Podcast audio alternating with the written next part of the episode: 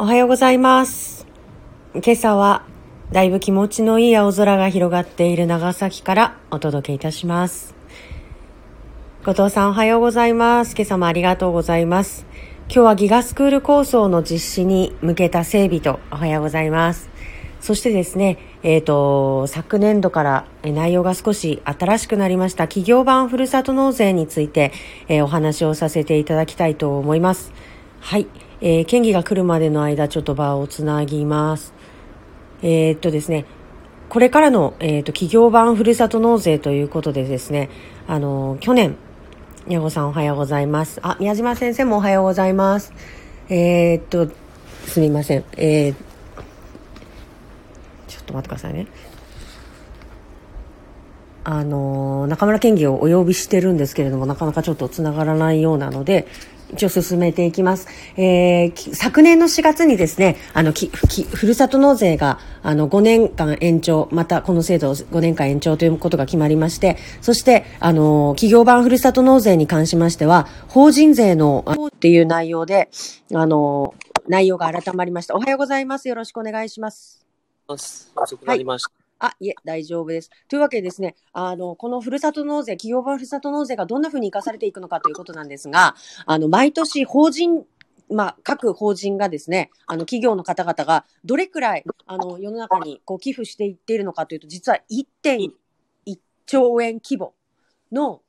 寄付金がこの世界、1年間の中で動くんだそうです。それでですね、その、法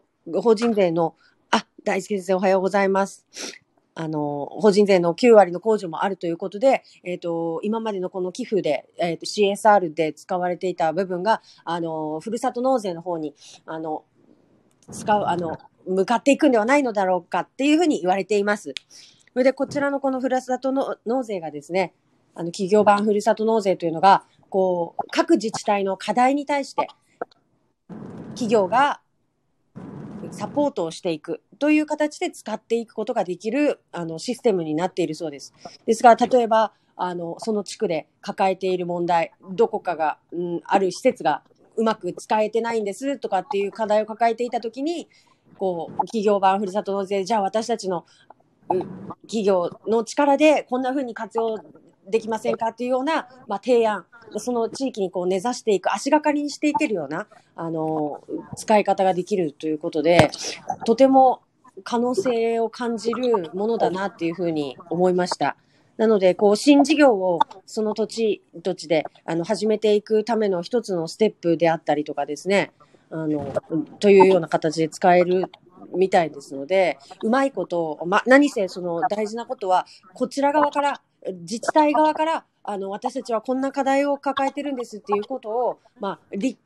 自覚して、そして提案していくっていうことがないと、なかなかそのうまく活用することができないシステムなんだなってことをですね、学ぶ限り思いますので、そこの部分を上手に、この企業版ふるさと納税を活用していけるように、行政の方々にも提案しつつ、やっていけたらなと、中村県議が頑張りますっていうお話でした。はい。あれ、いらっしゃいますか？私、おじさんです。もしもし。大丈夫でしょうか？あ、聞こえてます？あ、聞こえてますよ。あれ、聞こえない。あ、今日ももしかしてお車の方から参加されてるんですかね？あ、いや、そう、車の中じゃないんですけど、はい、川のせせらぎみたいなところから参加されてる感じなんですけど、あ、そう、自然豊かなところです、ね。あ、せせらぎがやっぱ聞こえますね。大丈夫です。大丈夫です。あ、はい、今ちゃんと、はい、はっきり聞こえます。はい。はい。あ、そうですね。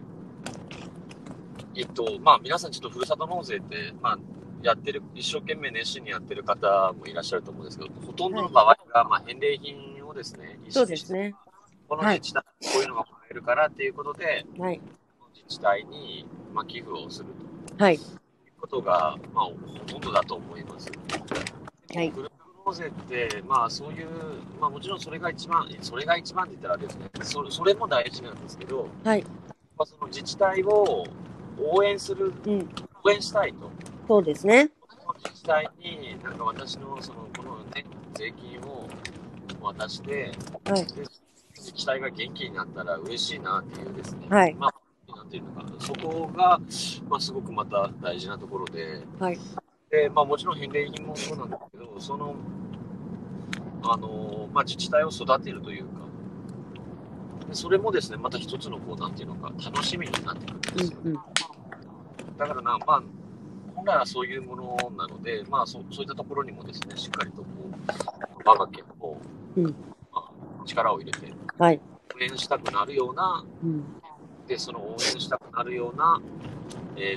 ニューをですね、はい、戻っていくということが、まあ、大事ですよね。はい。そうですね。だから企業版とかね、ふるさと納税ってなると県内の方々にはあまりねあれな話なんですけれども、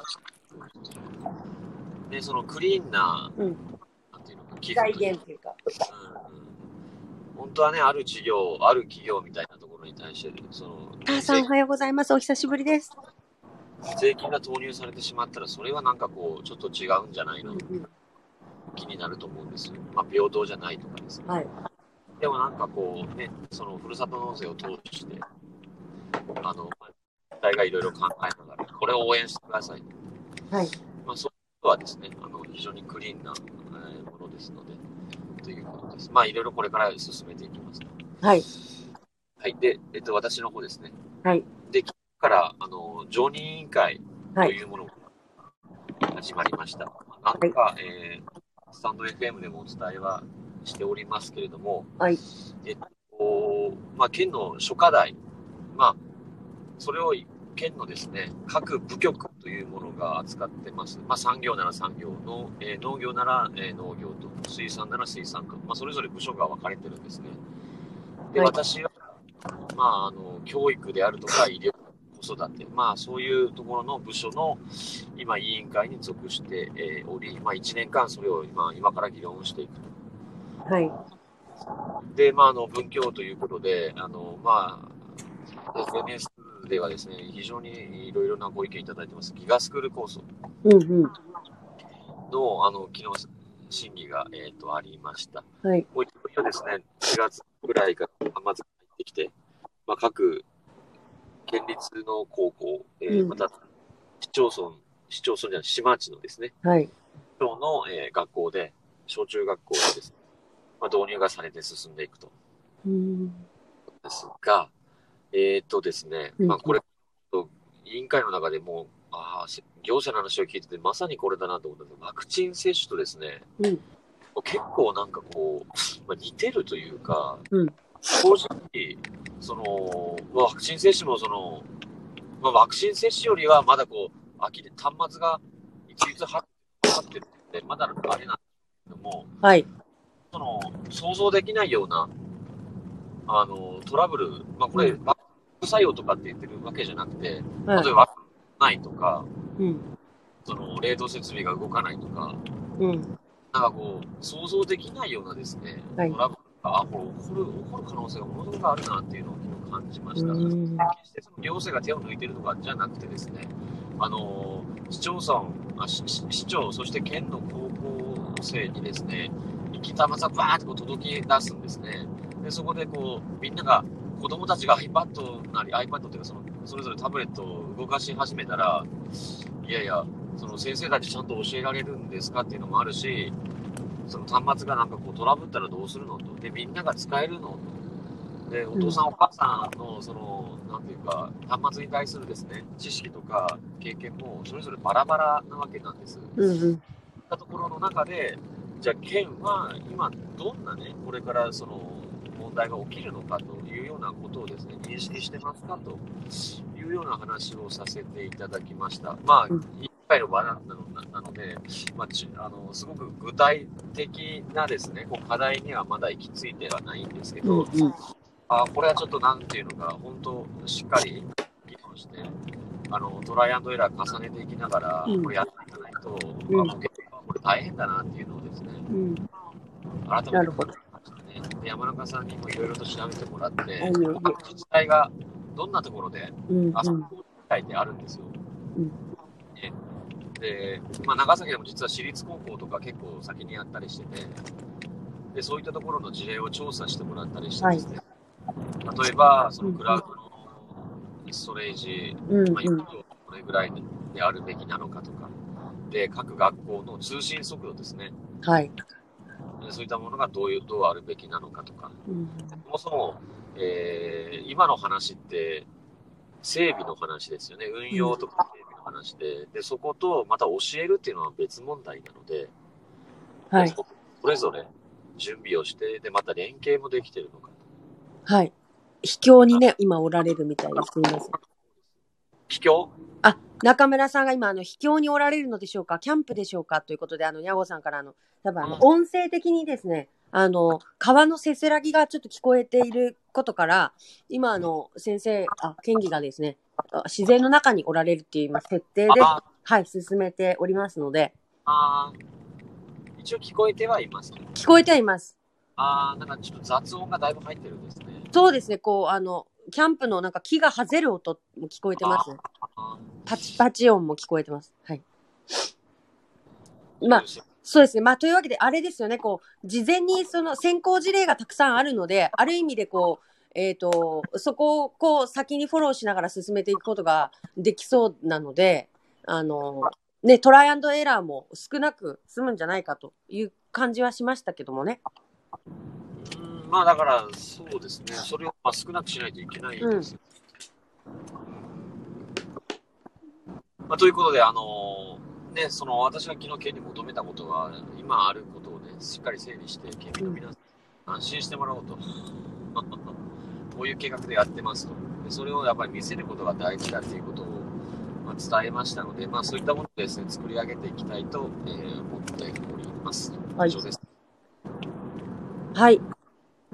というわけで今日はギガスクール構想の実施に向けてということと、新しくなったこう企業版ふるさと納税の可能性についてお話をさせていただきました。で今日も変わらず常任委員会の方が進んでいきますね。そうですね、うん、今日はまた変わるんですか、相手方が。教育と、うん、あとはそのまあ福祉、医療福祉ですね、うんうん、コロナ対策をやっている医療施策、はい、そういったところの議論が主になります。なるほど。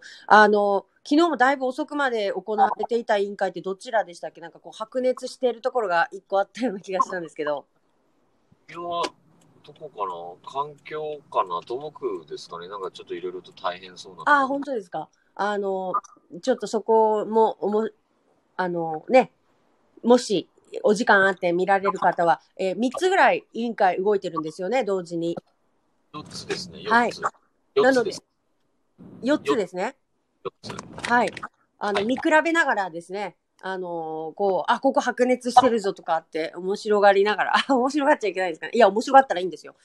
ぜひぜひ、こう、面白がりながら、はい。見ていただいて、自分事として、こう、ね、県の動きを把握していただいて、意見を持っていただいて、で何かあればぜひどしどし各県議にぶつけていただければと思いますので、ここまでやっていただける方132万人いて、本当一人いれば十分かなと思います。いやいやいや、もうそれを一人ずつこうね増やしていけますように頑張りたいと思いますので。人って一人とすいません、そんな、いやいやいや。そうなれるようなね議会をしないといけない。そうですね、そんな県議会に向けて、宮島県議ともども頑張っていきましょう。はい、はい、というわけで、本日も委員会皆さんご覧ください。はい、はい、今日もありがとうございました。今日もありがとうございました。じゃあまた明日も、